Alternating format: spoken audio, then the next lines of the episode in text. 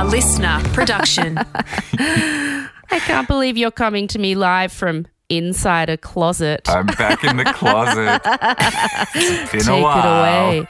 Take it away, my dulcet toned Adonis. Hello, listeners. Welcome back for another episode of Just the Gist, a weekly-ish podcast in which Rosie Waterland and I, Jacob Stanley, give you just the gist of what you need to know about a story we think you'll find fascinating enough to share at a dinner party. And yes, I am recording this in the quietest place that I could find in my apartment in Port Douglas, which is the closet.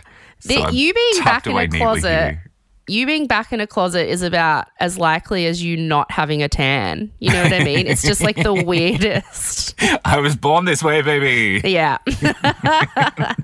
No denying love it. it. I'm proud of Um, both.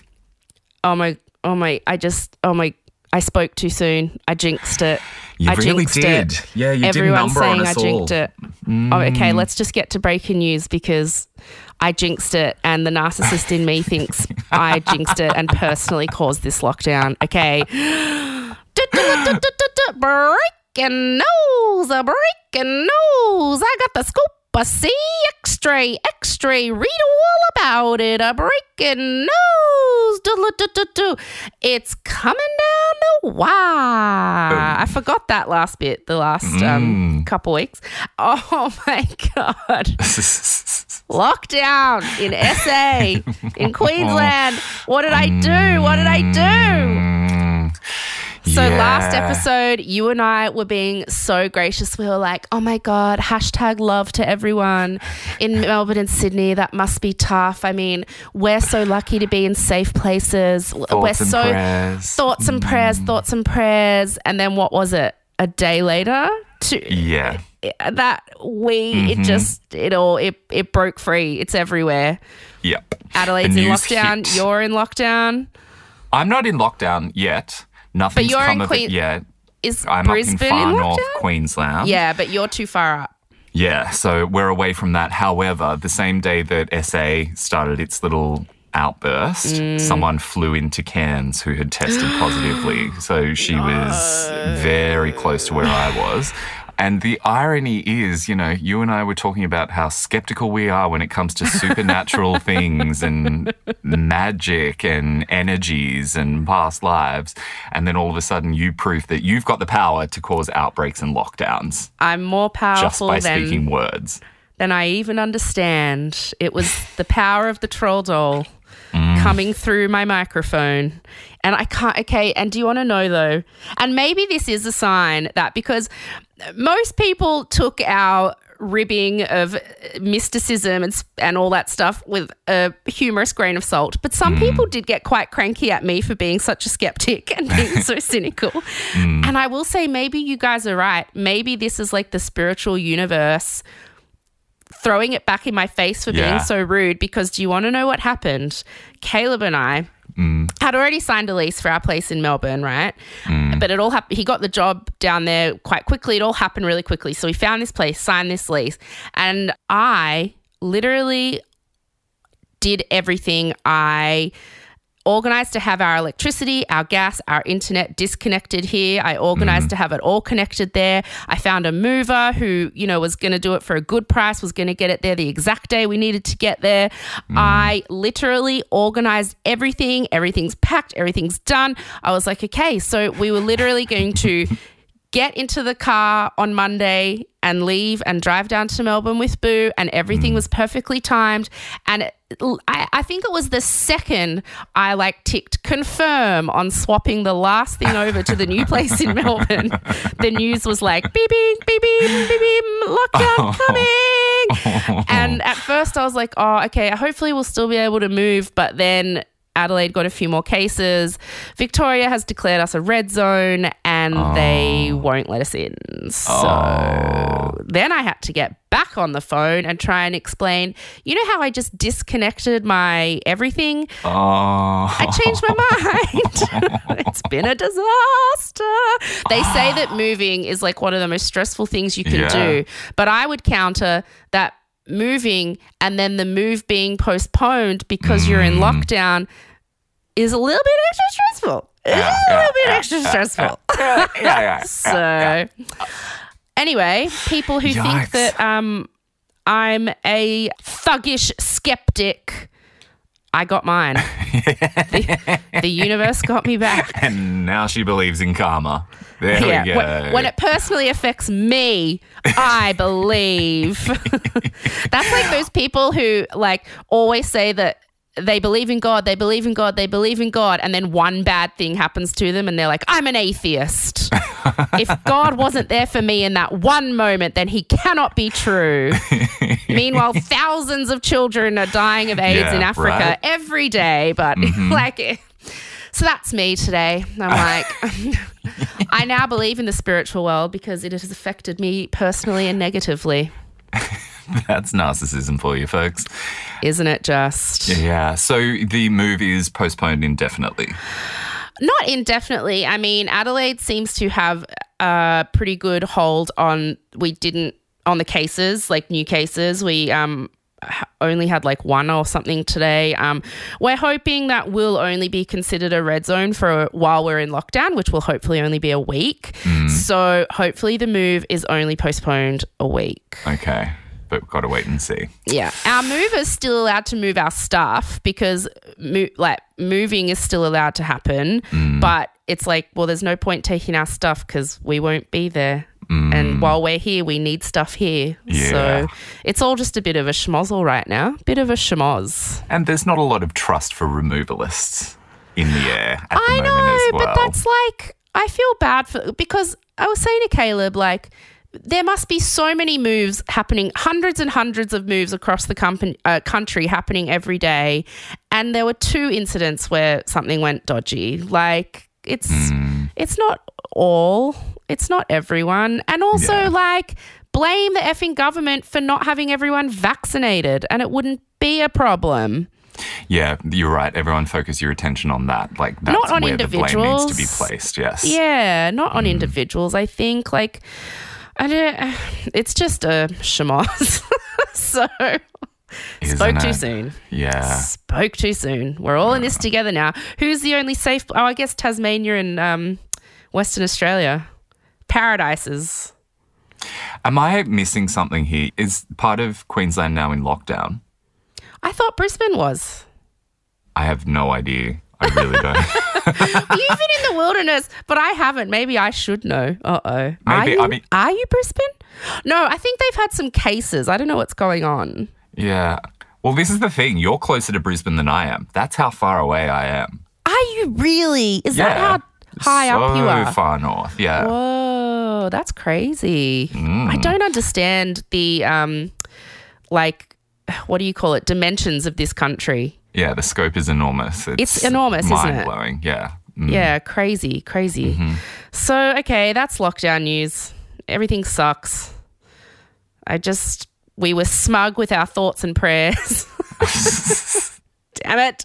Just everyone get vaccinated if you can. And I know the government has effed it and it's unfair that a lot of people who want to be vaccinated by now can't because there's no appointments and whatever. My sister did tell me to tell you guys that um, they always have a lot of AstraZeneca appointments available and, sh- you know, it's frustrating watching them go to waste.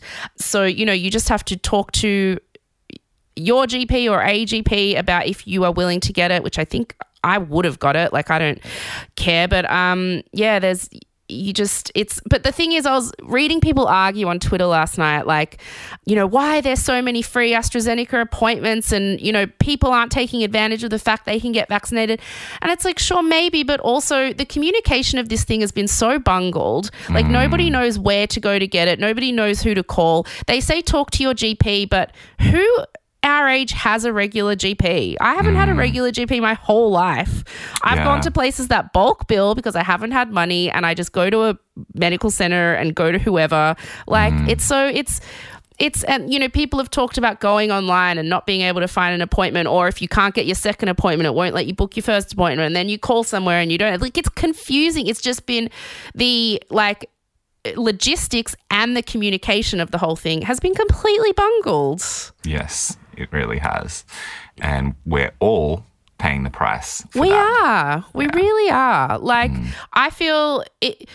It shouldn't be that you feel lucky that you have a chronic health condition that leaves you eligible to Right. get the vaccine. Like, because Yeah. I when I logged on to get mine, it was really it was quite simple. You know, I talked to my doctor about it here, and she was like, "Yep, you're eligible." So I went online, I filled out the thing, and it says like do you have this underlying thing? Yes. And then it's like, okay, you have to get Pfizer and you can get it here and you can get it here. And then I did it and I just went and got it. Like, it, and it's like, oh, geez, I'm so lucky that mm. I've got a lifelong illness that lets me get the vaccine. That Thank shouldn't that be how it thyroid of works. mine. Yeah, right. It, that shouldn't be how it works. It just should be better than this. How has the US given it to like 200 million people and we've barely given it to anyone?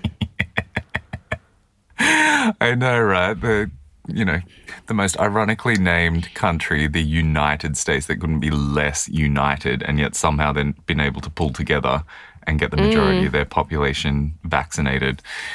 Hats off to them for that. I know. Anyway, so that's just that breaking news. Oh, li- listen to us get political. Politics, etc. Government incompetence, um, Q&A, hashtag Ozpol. it's just what I see on Twitter. I don't know. All right. Speaking of just rampant incompetence and hilarity, Jeff Bezos went into space in a dick rocket.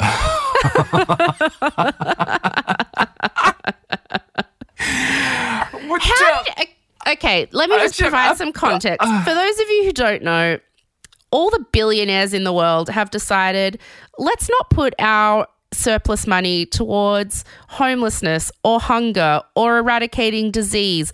Let's put our surplus money into flying ourselves into space. Yeah. So I think it was last week or the week before, Richard Branson was the first guy to do a commercial space flight where it's mm. basically like t- space tourism. Yep. You fly up in a rocket and you don't even really go into proper space.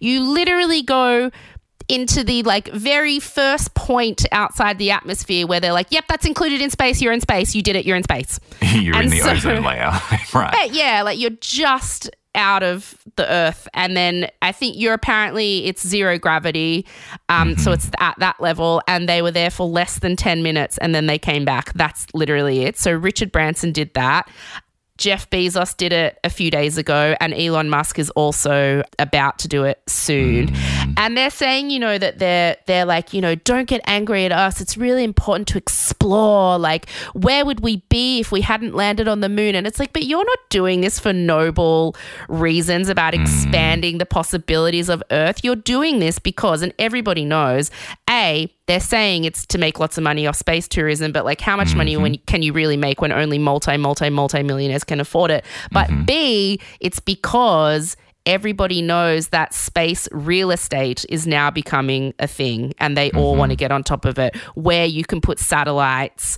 what part of that part of space you own, whose satellites can go where. It's all about expanding territory to make money.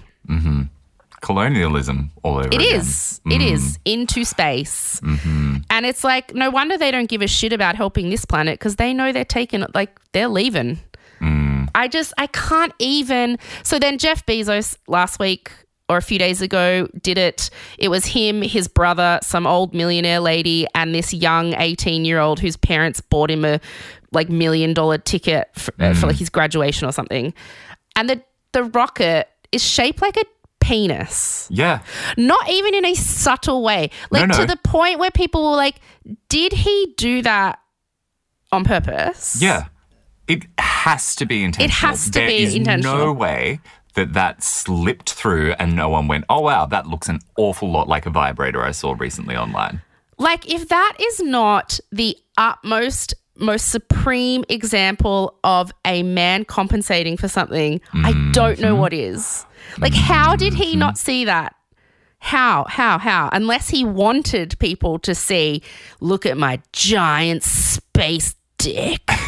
Like that is that is what he wanted right Probably, yeah. I mean, most buildings and monuments are phallic, and there's certainly some level of intention behind that. The thing that I'd love the most to see coming out of this is all the memes comparing him to Dr. Evil because they're Yes. both shiny headed bald men and they both have these genitalia shaped Shaped. spaceships. and if you haven't seen the memes, go and find them because they will make you smile. But then there's also the other memes that kind of make you angry. Like, for example, Amazon. It, look, I'm not super on top of these issues, but I know the basics of it. That he runs that company essentially like as close as he can to a sweatshop. Yeah. Those workers get paid below minimum wage. His workers get paid so little that they have to rely on food stamps. Hmm. They're barely allowed to take bathroom breaks. He won't let them unionize. Like, mm-hmm. So, I mean, there are stories of Amazon workers peeing in bottles because if they stop and lose time, they'll get fired. And like, if you run a, if you have become a billionaire because you run a company that pays so poorly, your workers rely on food stamps to survive. How mm-hmm. can you then build a dick rocket and fly into space and not feel like a bigger dick than the rocket you're flying in?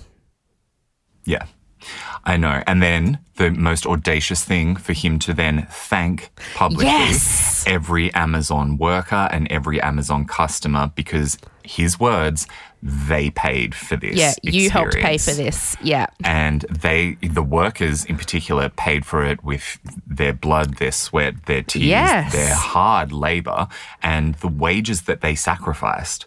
And the rights that they sacrificed were That they continue to.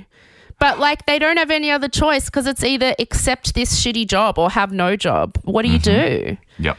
Oh Um, my goodness. I will. I cannot remember exactly what the show was, but I will find the link and we'll post it in the show notes here because it's a really fascinating listen. It's a conversation with someone who has worked on and off in an Amazon warehouse over the course of several years. And the sorts of, because they're all hired through an agency, and that third party agency is able to just hire and fire people willy nilly. If you ever miss a shift, even for the reason that your partner is going into labor and you have to be with them to um, while they give birth, your employment is terminated immediately. Like my they have a zero tolerance policy. No one's allowed to ever skip a shift mm. for any reason whatsoever. And that's just like scraping the surface of how horrendous the conditions are there. And, you know, it's sort of gone unchecked for a long time. I'm actually really hoping the fact that he's done this disgusting display is going to be what wakes people up and makes them decide that they're going to boycott the company. I'm canceling my Amazon Prime mm. subscription because But there's I'm so just- many good shows on I know there are Amazon so many good shows on there. Far out. really, really, really good shows, but I'm just not happy continuing to give my money to him. And you know what is also really sickening? There's an Instagram account that I'd recommend you guys follow. Firstly, if you love drag queens and if you love comedy, and also if you like getting political insights, which is something that I've sort of started to Mm. get more and more interested in. Official Lady Bunny. Lady Bunny is RuPaul's best friend in the world. Ah, they grew yeah, up yeah. doing drag together. And Lady Bunny's got into posting a lot of political stuff more recently. And she posted that there were more minutes dedicated to Jeff Bezos going to space on TV yesterday than there were minutes to, dedicated to discussing climate change across all of 2020 last year. Like, it's he got so much Mm. attention for doing this thing, which was you know just such a monument to his own ego Yeah, and his it really own was. disgusting wealth, and yet it was celebrated. Yeah. Yeah. It's so wrong. And then this is like a few weeks after it came out that his yacht is so big it needs its own support yacht. Oh. yeah. it needs its own ah. support yacht with it to like cater to and service the big yacht. Like what is this amount of money? It's disgusting. It should be illegal. It's And not they- right. They do things to distract us like, "Oh my god, you and I are getting so political right now. They do things to distract us to make us think that the world can change through the individual. It's like all hmm. those memes that went around the other week when that drilling disaster happened in the middle of the ocean and the hmm. ocean was literally on fire. And mm-hmm. this billion dollar mining company did this. And it's like, oh, yeah, so uh, we'll keep um, not using those plastic straws to save the environment, right? And you guys just keep doing what you want. Hmm. We'll fix climate change by drinking through paper straws. Like Yeah. they make they make us feel like oh the tiny little things you do are really important. Meanwhile, they do whatever they want. Yeah. Uh huh. It's disgusting. I And, know. you know, half of the US is on fire or experiencing a heat wave right now. China and parts of Europe are being flooded out because of unprecedented rain levels. And yet, everyone's excited about the fact that a trillionaire went to space. Another one? like, it's not even as if he was the first one. No, no, yeah. No, God's Richard Branson won. Richard Branson won that dick swinging contest. Well, speaking of, okay, and this is, I, I don't know if this is true. I, okay, so this is my next bit of breaking news that I had to tell you. It's just really Is it bizarre. about a dick? No, no, no, no. Oh. It's not dick or poo related. it's not. Oh. We're free of that this week. But this is about weather. Okay, so Dubai, one of the hottest, driest places in the world, often mm. has temperatures above, around or above 50 degrees for days at a time. And, you know, the one of the places with the least amount of rainfall in the world have come up with this thing where because they do actually get quite a lot of cloud cover. So mm. they've come up with this thing where they've sent drones up into the clouds that electrocute the clouds in a way that like does something to the ions in the clouds and forces the clouds to start raining. Uh huh. And so they've like figured out a way to like get, and there's been like monsoonal rain in Dubai for like the last week because they manipulated the clouds to rain. Was that a malfunction or they wanted that? They wanted the No, they wanted rain? that. They're trying to force okay. rainfall. They're trying to Uh-huh. force because they don't get enough rain. Wow. Wow. Is it true? I don't know. It seems like a prank to me. Did I I, read fake news? Possibly. However, I remember back whenever it was that Beijing had their Olympics, they had some sort of special rockets that they were going to fire at any rain clouds that were coming anywhere near the Olympic Right. Stadium that might ruin the events, particularly the opening ceremony. And that was like this massive breakthrough. And there were lots of skeptics saying it won't work, but maybe Yeah. they've been refining it and perfecting it ever since then.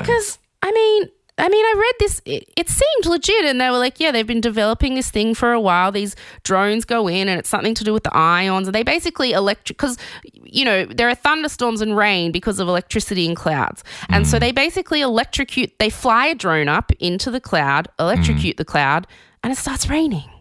Like we get wild. really bad droughts here. Like why don't we do that? ah. Ah. Science people Feels like explain to us. could be risky playing God, etc., etc. But um, I don't know. who knows? Uh, who knows? We are really just the original biosphere. I love that episode so much. And I mean, that was all my breaking news, except to say, like, the Olympics are on and no one cares. Feels weird. I I mean I never care, so it doesn't feel so weird for me. No, but I mean, it's it's usually I can't tell if it's because of lockdown or whatever. It's not that I usually really care either, but I feel like I can feel the world caring around me. Hmm. And also, yesterday it got announced that Brisbane got the Olympics for 2032, and it was like, oh, like remember when Sydney? It was announced Sydney got the Olympics. It was like a countrywide party. I was like six years mm. old. I remember it. It was Yeah. huge. Like people were like, I, it was like two in the morning or something, and everyone was awake. And I remember everyone on the street was cheering. And yesterday it was like, oh yeah, Brisbane, I guess. Okay, two reasons for that, I would say. Number one, Sydney, they didn't know for sure that they were going to get it. It was an actual competition, whereas from what I've heard with Brisbane, we were like the only horse in the race. Oh really? Oh, I didn't know that. And so it was sort of like, well, yeah, it's ours to lose. So Okay. it was kind of a given. And also, I really do think a lot of people right now, all they're thinking about is how long is this lockdown going to last? They Yeah, are right. not thinking about anything happening beyond next year, let alone next decade. Yeah, so, that's you know, true. excitement will probably build as the time draws closer, Suppose. provided we're all still here to witness it because we've got a pandemic and a rapidly changing climate that could stand in between us and the 2032 Brisbane Olympic Games. Every okay. I just feel like I want to put in a little disclaimer here that Jacob and I are two of the most least informed people on the planet. Please listen to everything we just said with a grain of salt because we have absolutely no idea what we're talking about. We have a lot of feelings about things of which we know quite little. so, but I think the general consensus is billionaires wasting money on egotistical things is bad Disgusting. the government has bungled this vaccine rollout, and um, uh, I guess the Olympics will be more exciting closer to the time. We're all losing hope and our optimism is fading. Cynicism is taking over. and that was breaking news.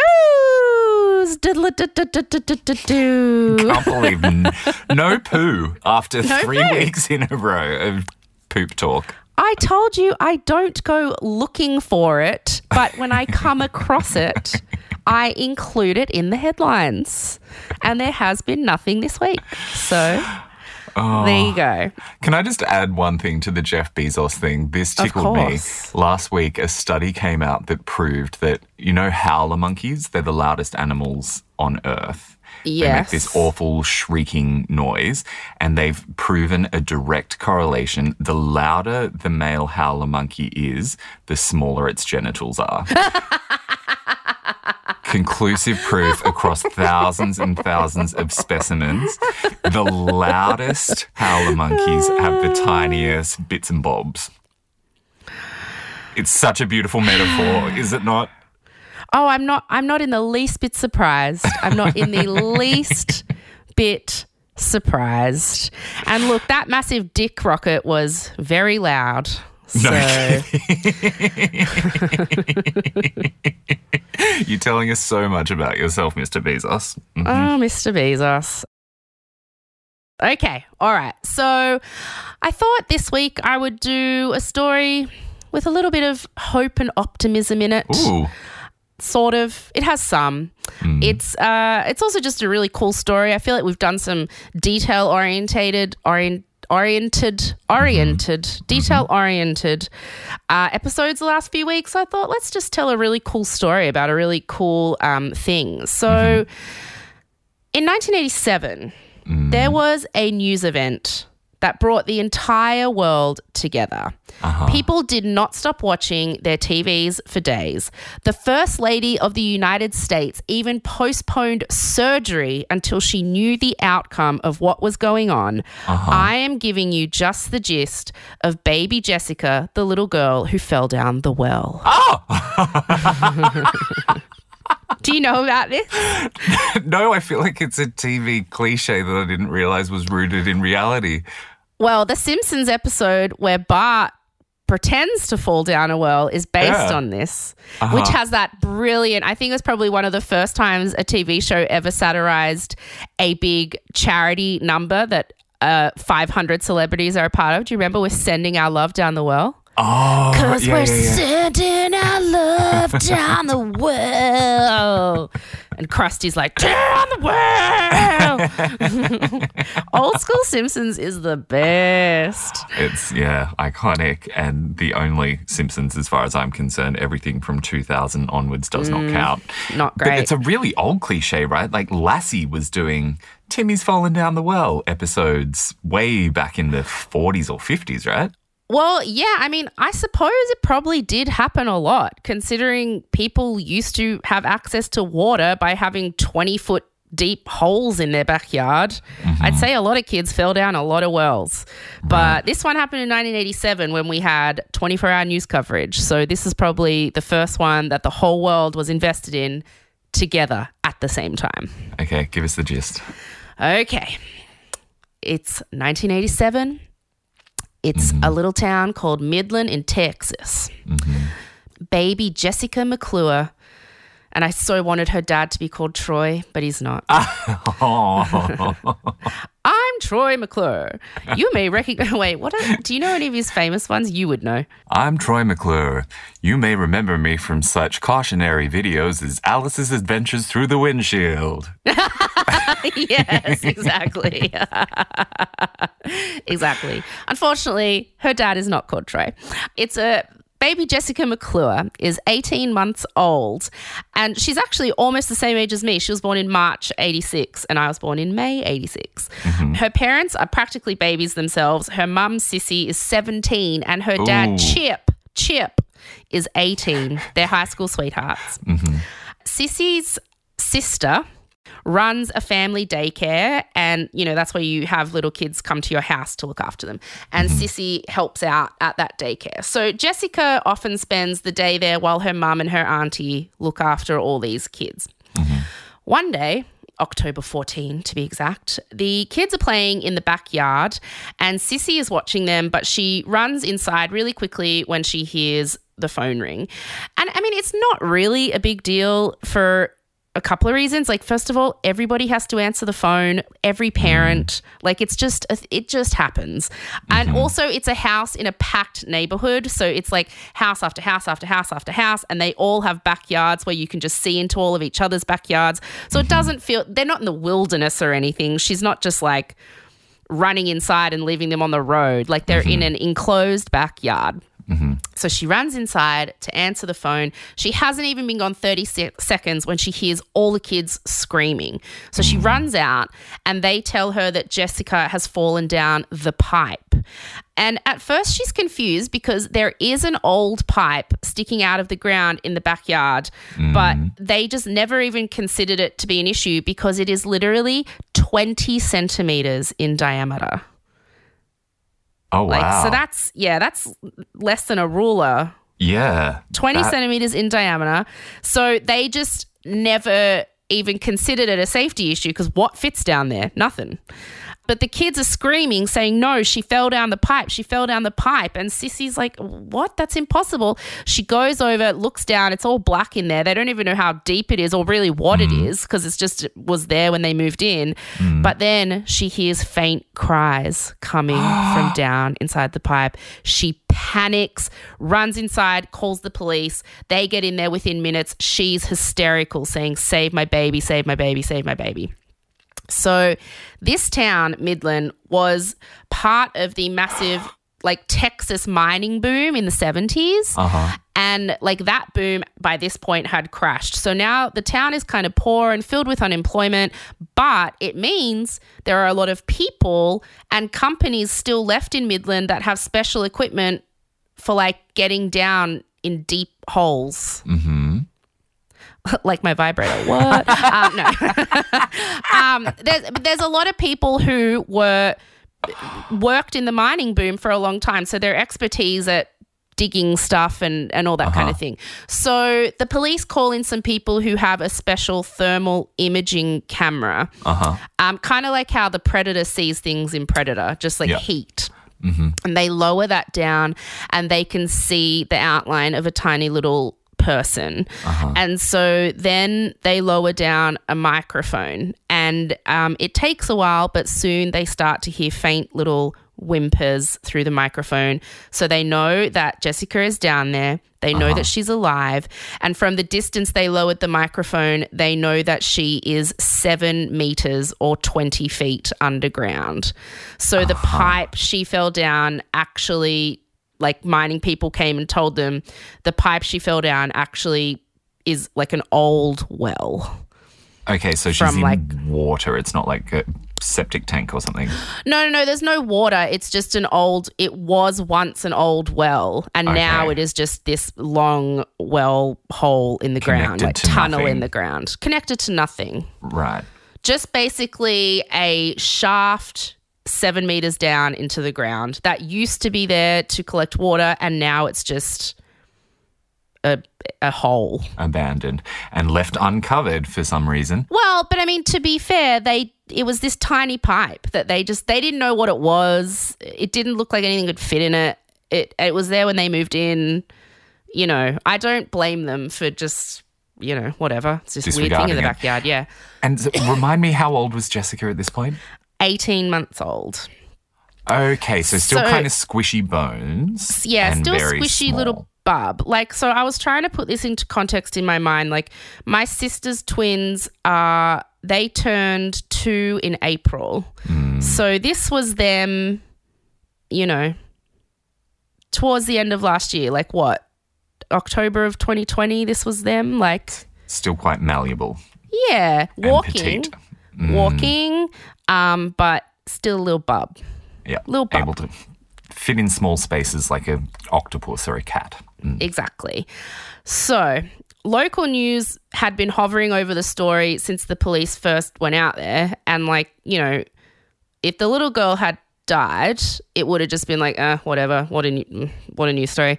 But when they realized that little Jessica was alive, it became an exciting freaking news story. And it didn't take long for it to spread nationally because CNN was um, a 24 hour news channel that was still pretty new. And it mainly just did boring news stuff that no one really cared about. But they sent cameras in to the house in Midland.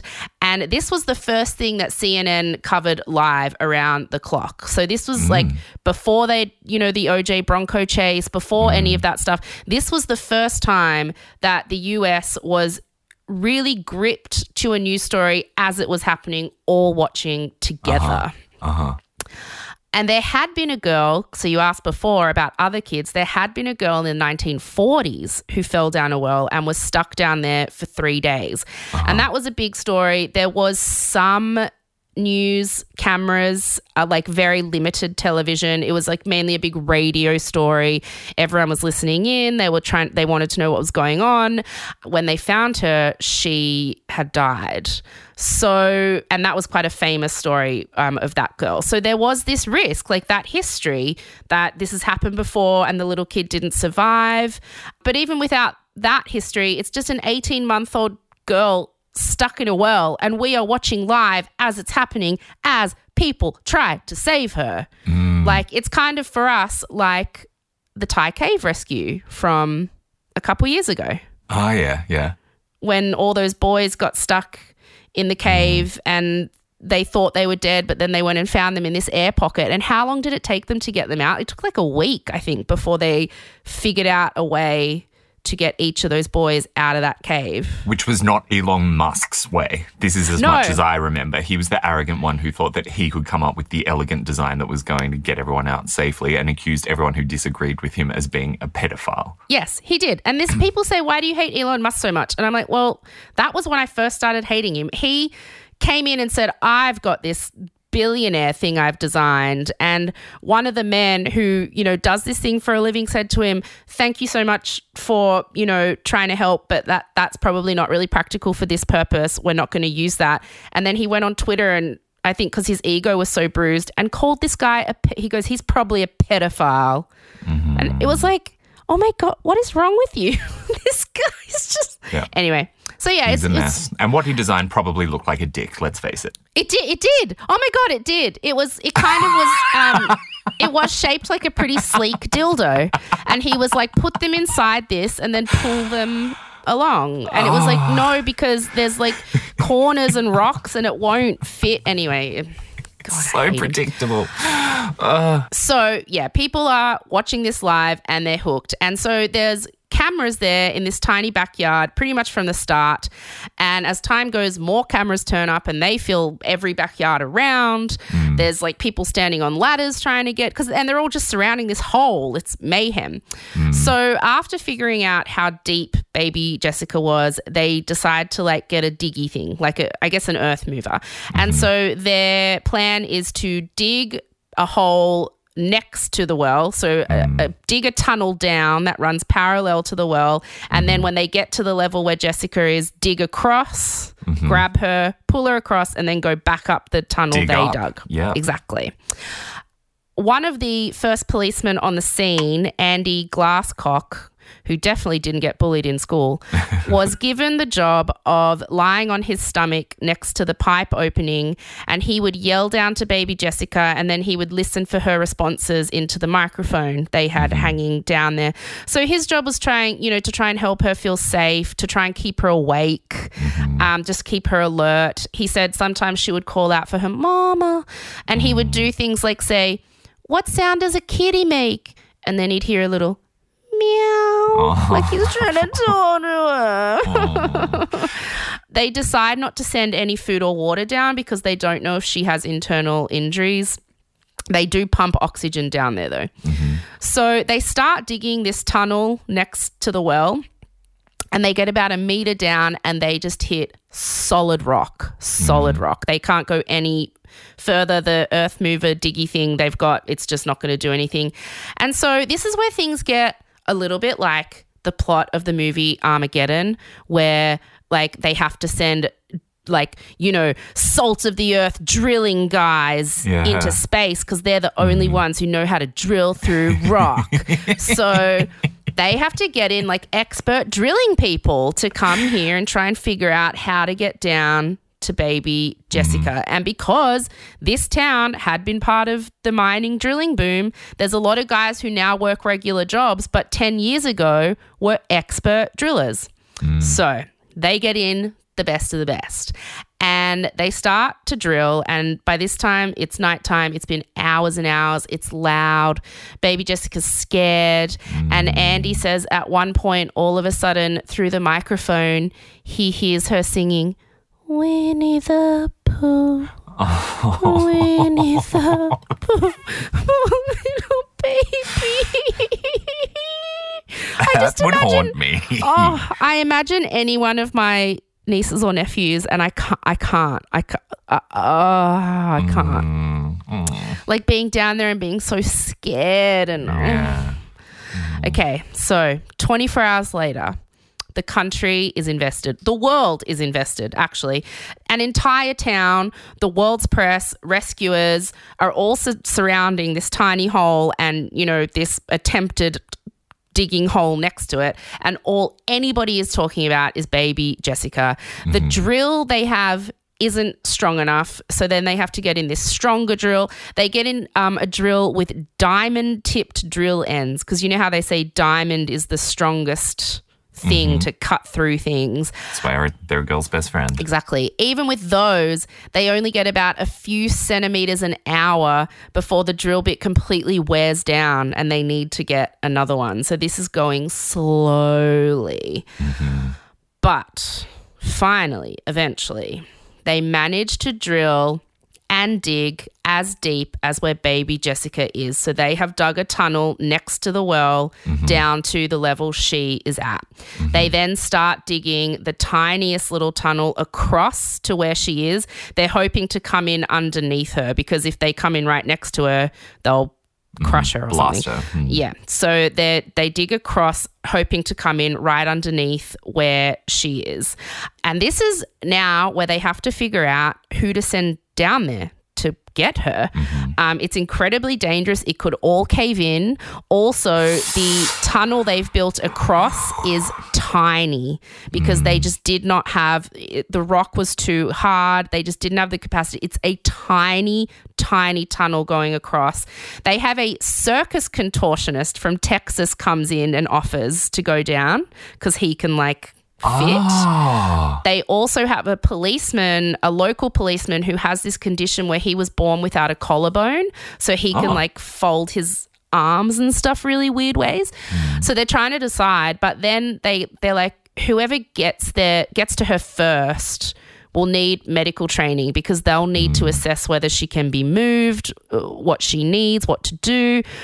And so they decide it needs to be someone trained. So they decide on this guy called Robert O'Donnell. Mm. He works for the local fire department. He's really tall and really skinny, and he's a mm-hmm. trained paramedic. Mm-hmm. So he doesn't really want to do it because he's super claustrophobic, mm. but he's like, Yes, I'll do it. Of course, I'll do it. Uh-huh. so they lower him down the tunnel they've made. And he gets down to the bit where he has to shuffle across in the tiny tunnel they've built across to her side. Mm-hmm. He has to shuffle on his stomach, and he says it's so tight. He is literally surrounded, like every, he's closed in, Yeah. shuffling a centimeter at a time because it's so Oh. tight. He said it was like Oh. trying to shuffle his way through a tight sleeping Oh. bag. Oh. I know. Can you? Oh. And you know you're uh-huh. seven meters down. It could collapse at any time. Like, I, I'm not super claustrophobic, but I I do. Okay, so when I was in high school, we went on a camp and we went um, caving in the Jenolan Caves in the Blue mm-hmm. Mountains, mm. and that is where you kind of go. You have a light on your helmet head, and you like do have to shuffle through pretty small spaces, but it's very touristy. The Jenolan Caves, the main caving part's very touristy. Like probably the mm. smallest hole you fit through is like I don't know, the size of a tunnel in a kid's playground or something. But it is quite scary because it's mm. pitch black and it's all rock. And I remember there were a couple of kids who started freaking out and hyperventilating and they had to take mm. them out of the mm. cave. Yeah. Would I you? would have been one of those kids. I would have been one of those kids. And right now I have to open the door to this closet because Oh no, you're in a closet! Oh no! I forgot. oh yeah. Yeah. It's the fear of not being able to turn around. That's what gets me. Yeah, and you can't. You can't. That And was he- the moments in the cave that uh, the kids freaked out, Mm. where it was such a small space, you had to go through on your stomach, and once you were started, you couldn't stop. Uh, You had Nah. to go through, yeah. And Mm. that's him, I guess, here. Wow. Look, hats off to him. That's a really, really effing brave thing to do. and it's brave of me to close this door again now to try. You're so brave this. going back in the closet. Courage. Watch me go. Ah, okay. okay. So, ooh. So he shuffles his way across. He says it's like going through a tight sleeping bag. He gets over into Jess, baby Jessica's well. Mm. He looks up and he sees her and he says, "Hey Juicy, I'm here to help you because his her parents told him that was her nickname. Aw. Hey Juicy, I'm here to help you." She is get this. She is and she's been down there for it's been over 2 days. It's been 48 uh-huh. hours, like over uh-huh. 48 hours. Mm. She is wedged above him, one leg dangling down. And oh. her other leg is wedged going upwards so that her foot is stuck between her face and the side of the well. So she's oh. stuck she's stuck oh. in a total split. Oh. Yeah. Oh. I know. Oh my gosh. He reaches up to grab her little ankle that's dangling and goes to pull it. She immediately says no and like kind of Recoils. pulls her leg out of the way, recoils and and he realizes that she's too stuck and he's like, "Oh no, like this isn't going to work. I have to leave her here and go back up." Oh. and he he said he was just like heartbroken, devastated to have to leave her there. But he knew oh. like I need to go up and get something or we need to figure out because it's too tight right now. Yeah. So he says to he says that he says, "Juicy, I'm coming back. I promise I'm coming back." so then he has to shuffle backwards out of the through the horizontal tunnel over to his side. They pull him up. He explains to them that it's really tight. And apparently, he is so distraught, so devastated that he had to leave her down there that um, team members at the time don't want to send him back down. Doctors are like, he's too upset. He's too um, like it's it might be actually dangerous to send him back down. But he insisted. He's like, no, I told her I was coming back. I have to go back. I have to go back. And so in the end, he goes. Uh, they try to uh, widen the tunnel just the tiniest bit with sending some drill thing down. But then basically they send him down again with a bunch of like Vaseline and KY jelly. And he goes down, goes across, gets back into her well, and just greases her up a lot until he pulls her and she slips out. she slips down. He looks at her and he um, assesses that she's safe enough to be moved. So he calls up to the people and they lower down a little, um, you know, the little back brace board that they rescue people on, like Yeah, the yeah. little Carrier thingy, thing. carrier Mm. thingy. So he shuffles through that tiny horizontal tunnel, pulling her along after him, gets over to the fresh tunnel they've dug, straps her to the little carrier, holds it, and they get pulled up together. And the world is at an absolute freaking standstill. Yeah. It has been 56 hours. Wow. And every single TV channel in the world, every radio station, everything is focused on this hole. They know he's down there. They don't know what's happening. They don't know if she's going to come up. They don't know how she's going to be if she comes up. Nancy Reagan, Ronald Reagan's wife, is in hospital with breast cancer, refuses to go in for a procedure until she sees what happens. then all of us, although she says, I mean, she was a total F and B I T C H. I reckon she probably just said that later. Yeah, but she was trying to humanize yeah. herself in that moment. Yeah. And she's, you know, capitalizing on an opportunity to do just I, that. I think when it comes to Nancy Reagan, that's probably exactly what happened. But anyway, um, that's a, If that's another show. Baby Jessica had not been a white baby, then Nancy Reagan Oh, probably yeah. would have cared a lot less. a lot less. Political. Um, we're political. Then all of a sudden, Robert O'Donnell holding tiny little baby Jessica rises up out of the ground and the crowd goes crazy. Absolutely. The world goes crazy. It is actually a really beautiful moment. It's on YouTube. It's about a, a minute long clip um, of everyone waiting, and there's just it's nighttime. There's cameras everywhere, and everyone's just si- like silent. Like you feel like the entire planet is tense, holding its breath. And then he comes up, and you see her, and you see her little arm move, and everyone just erupts wow. cheering. Midland, the town, starts ringing all the church bells across the town. Like mm. everyone is just so happy. Yeah. Her parents embrace her and then run after her as she's rushed over to an ambulance. They take her to the hospital where doctors later say the first thing she ate very happily was an orange popsicle. and they have to put her in a hyperbaric chamber, which is like absolute total clean oxygen for a while because that staves off um, gangrene where she'd lost circulation.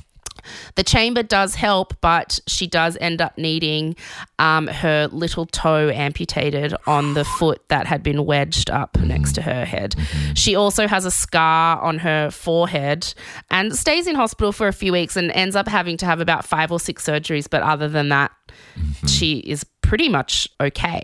Wow. And she's a phenomenon. Like baby Jessica is like hmm. the world's baby. She becomes the hmm. most famous kid in the world. The hospital gets sent so many toys that they have to set aside an entire room to fill it with all the stuff that gets sent to her. Somebody sent her a Shar-Pei puppy. So she gets a those things are expensive. She gets a little puppy, Oh, a little sharp head. cute. The little ones that look like hairy rats. Or uncircumcised penises. Yes. There's an outpouring of love for her. They meet the president, who, um, her and her parents meet the president, who says, We are all her godfathers and godmothers now. They go on Regis and Kathie Lee, which is like the big morning show of the day. People donate money to pay all her medical bills, which like you know because it's the us if you were here your medical bills would just be free. But whatever.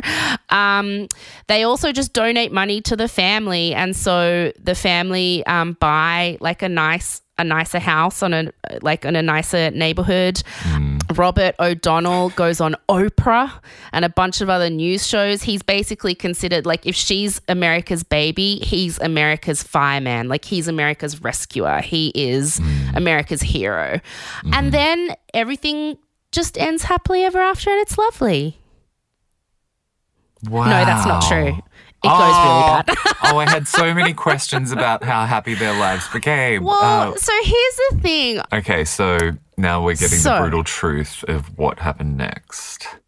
I will tell you straight up that Jessica does go on to have a beautiful life. Okay, good. Good. Okay.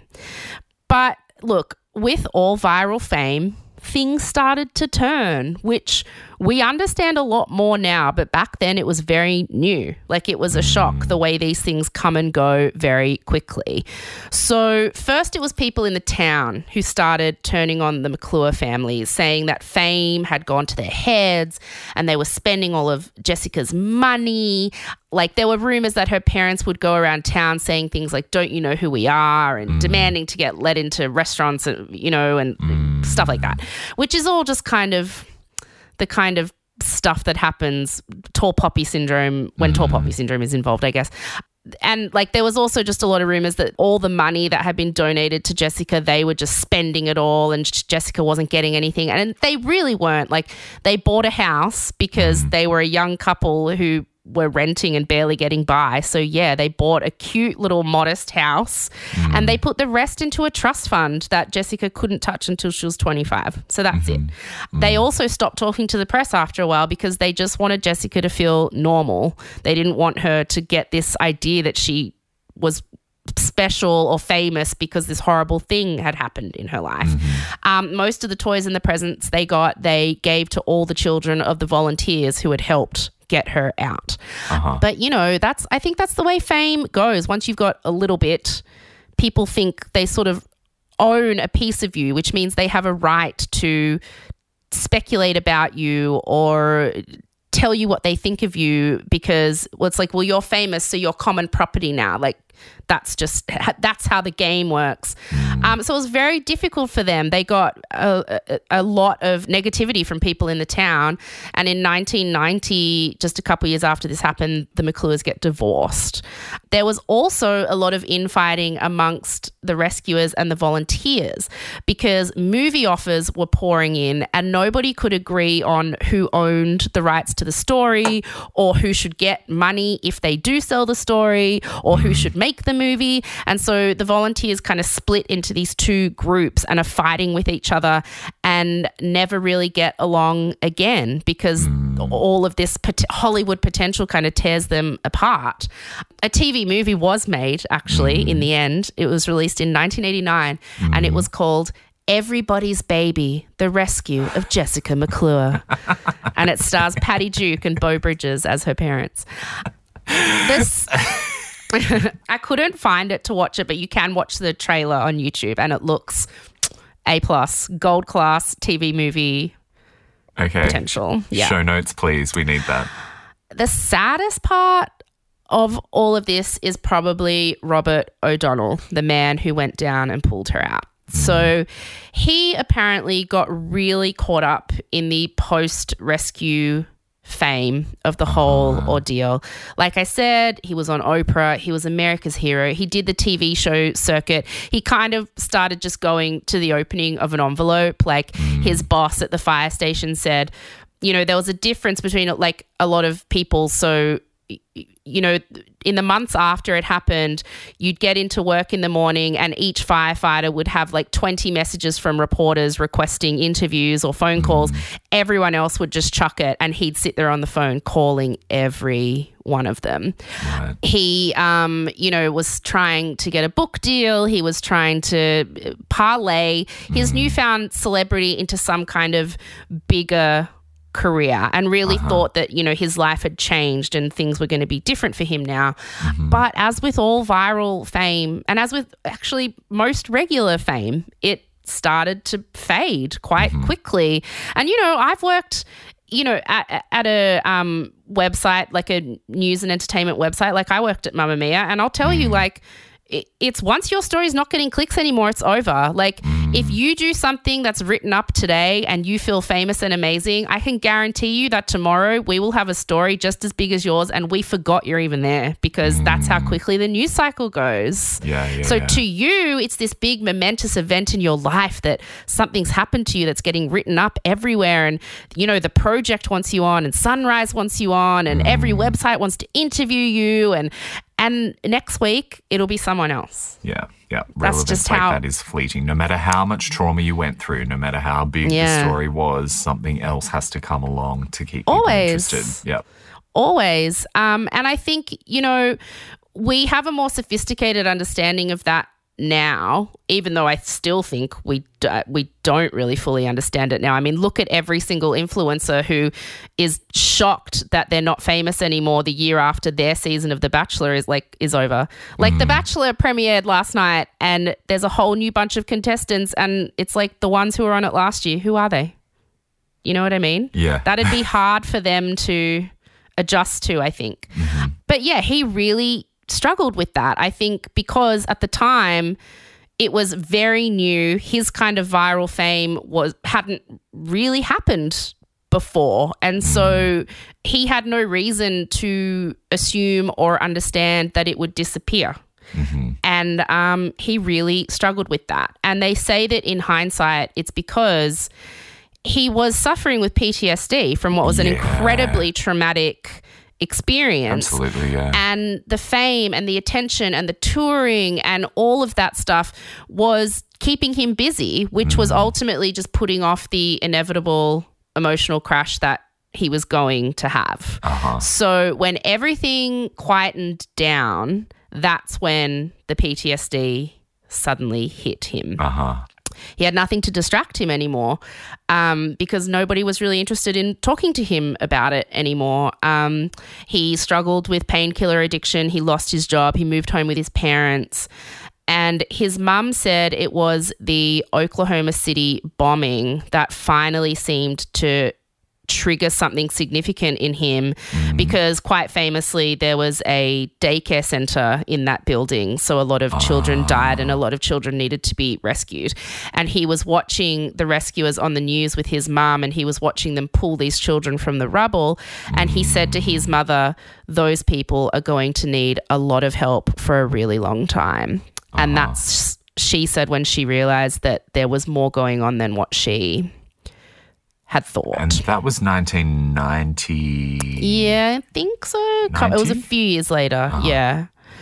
And not long after saying that to his mother, he took his own life. Oh, no. Yeah. He left a Oh. note saying, no help from nobody but family, which is so often the case when it comes to mental health. People are all talk. People are always like, you know, thank you for that brilliant thing you did. Thank you for the heroic thing you did. Thank you for surviving what you did. Please, hashtag are you okay day, blah, blah, blah. But when you actually need help, it's like there's no money, there's no funding, there's no one to help you. What can you do? Like he felt like there was no one to help him. Yeah, so Oh, that's, tragic. it is really tragic. Um, there's some amazing articles, um, you know, sort of longer form. Our favorite word, investigative, investigative articles, um, written back then um, after he um, died, um, kind of looking into what was then a very new phenomenon. Like, huh, we put him on this pedestal for a few months and then we were like, we don't care about you anymore. I wonder if that affects people's mental health. So there, there is quite a few articles from the time. Uh, like with people exploring that sort of very new concept, mm-hmm. which is sadly all too common now. But to not end this on a very sad, tragic note, Just before you get to the positive, because we definitely want to end on the positive, Yeah. I think it's so much worse these days, though, because of a phenomenon that you've explained to me several times the milkshake duck effect. Oh, where yeah. if that happened today, he would have had his moment of fame and moment of glory, and then people would go digging for. For dirt, Dirt on him. from Yeah, his yeah, yeah. past and start publishing that. And so then he would have been ended up becoming a pariah for Yeah, some totally. reason because of some indiscretion in his past, right? Oh, for sure. I mean, for those of you who don't know, milkshake duck is a term that someone developed for when, you know, people go viral now a dime a dozen. It happens probably, I'd say, once a week. There's this really big viral story about someone who's done something funny or amazing. I'd say the last week it has been TikTok guy who has been revealing Sydney's, uh, New South Wales's COVID numbers before Gladys does every morning at the presser. And he's been really funny. Mm-hmm. He's this guy on TikTok who does these really funny videos, and they don't mm-hmm. know how he he's clearly someone was leaking the numbers to him early mm-hmm. and he was just like sort of taking the piss and everyone loved the videos. My sister loved them because he's from southwest sydney so there's a real kind of fairfield bankstown flavor to them. And then um, people went back through his old content and found that a lot of it is really awful and sexist and misogynistic and incredibly racist. So then it took about a week for him to reach this pinnacle where he was on the project, on all these TV shows, being really funny. And then people were like, and you've been milkshake ducked. Um, because, so milkshake duck is that phenomenon. It's where someone goes really viral and we love them. And then something from their past tears them down. And it's called mm. milkshake duck because somebody to make fun of this phenomenon there was once a really funny meme going around of a duck drinking a milkshake mm. And then and every, it was just a funny thing that everyone got obsessed with for a day. And then somebody tweeted hey guess what? Turns out milkshake duck was racist. And so and then it's like yeah. So now whenever you discover something awful about the latest viral sensation you say they've been milkshake, Milkshake ducked. ducked. Mm-hmm. and i you know i think it's often a good thing. Like for example this guy's past videos were really awful. Oh, and when it came it. out i was like yeah, Yeah. you deserve it.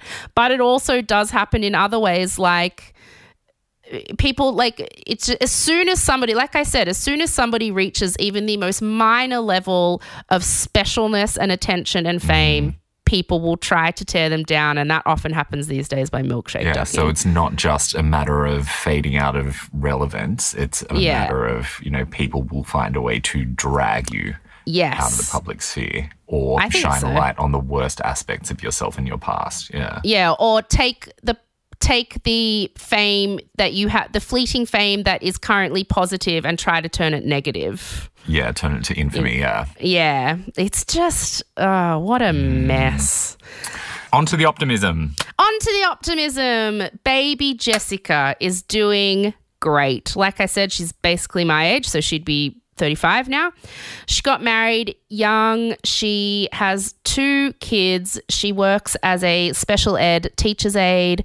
When she turned 25 and got her trust, there was just over a million dollars in it. Ooh. She said a lot of it, though, got wiped out in the um, stock market crash of 2008, unfortunately. But there was enough for her to buy a nice little house that she lives in with her husband and her kids, less than two kilometers from where she once fell down that well. And it is it did get covered, by the way. Covered with a metal thing that all the volunteers wrote on it to Jessica with love from all of us. and you know, Jessica got interviewed um, a couple of years ago when it was like the 20 year anniversary of or mm. 30 year anniversary of when it happened. Mm-hmm. And she just said that, you know, even today, she doesn't remember a single part of it, has zero memory of any of it, mm. but she does live every day knowing that her life is a miracle. Wow. Is she claustrophobic? Look, I can't say I got a chance to ask her, but I didn't read anything. I can't imagine. So, I mean, she says she doesn't remember it, although it would definitely be etched in her brain. Surely you would Yeah. think. Oh, wow. I actually didn't see that commented on anywhere. I have to say, a really small part of me was hoping so deeply that you were going to tell me that Juicy McClure went on to launch Juicy Couture in the early 2000s with the What million dollars that she got from her trust. Oh, what a Um, dream! that would have just been so poetic and perfect, and Oh, I wouldn't it have really known how you would've. managed to leave that until the very end of the story. Um, anyway, maybe that happened in a parallel universe.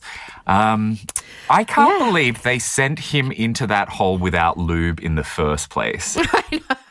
It seems like such a um, sort of 101 crude, basic. simpl- No, but to me, I'm like, it seems almost too crude and simplistic. Like, it's just like, oh no, really? We're just gonna cover her in lube and slip her out? Like, I, it just I don't. Know. If you're going into a tight space, bring lube.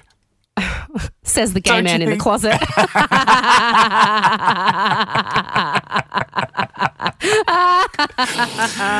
Uh, they teach these things in school, no?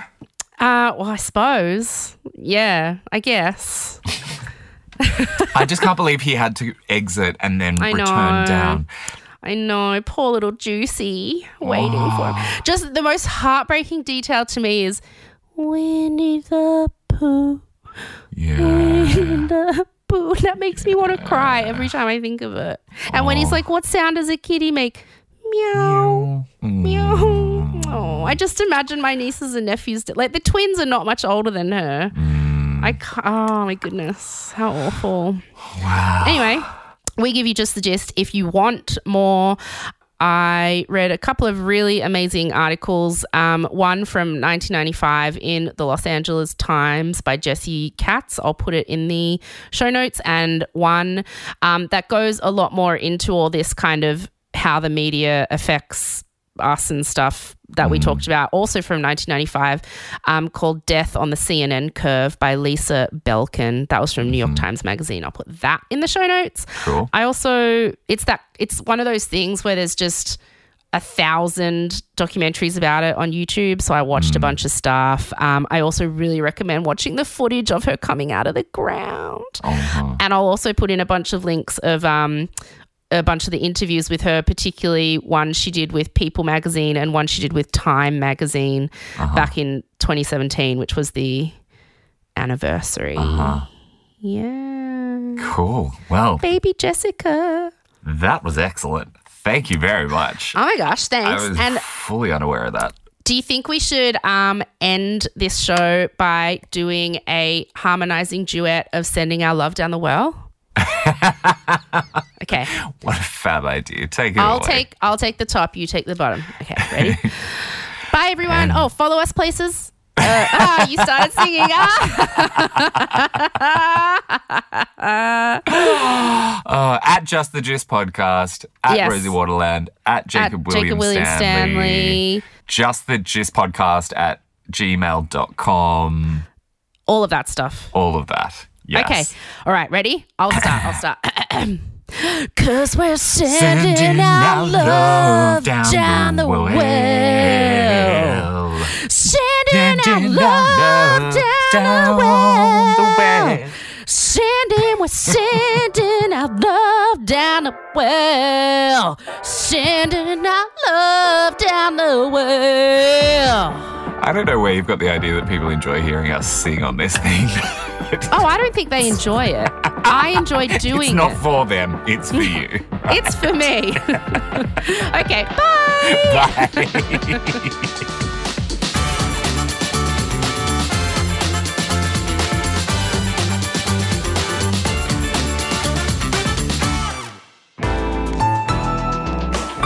Listener.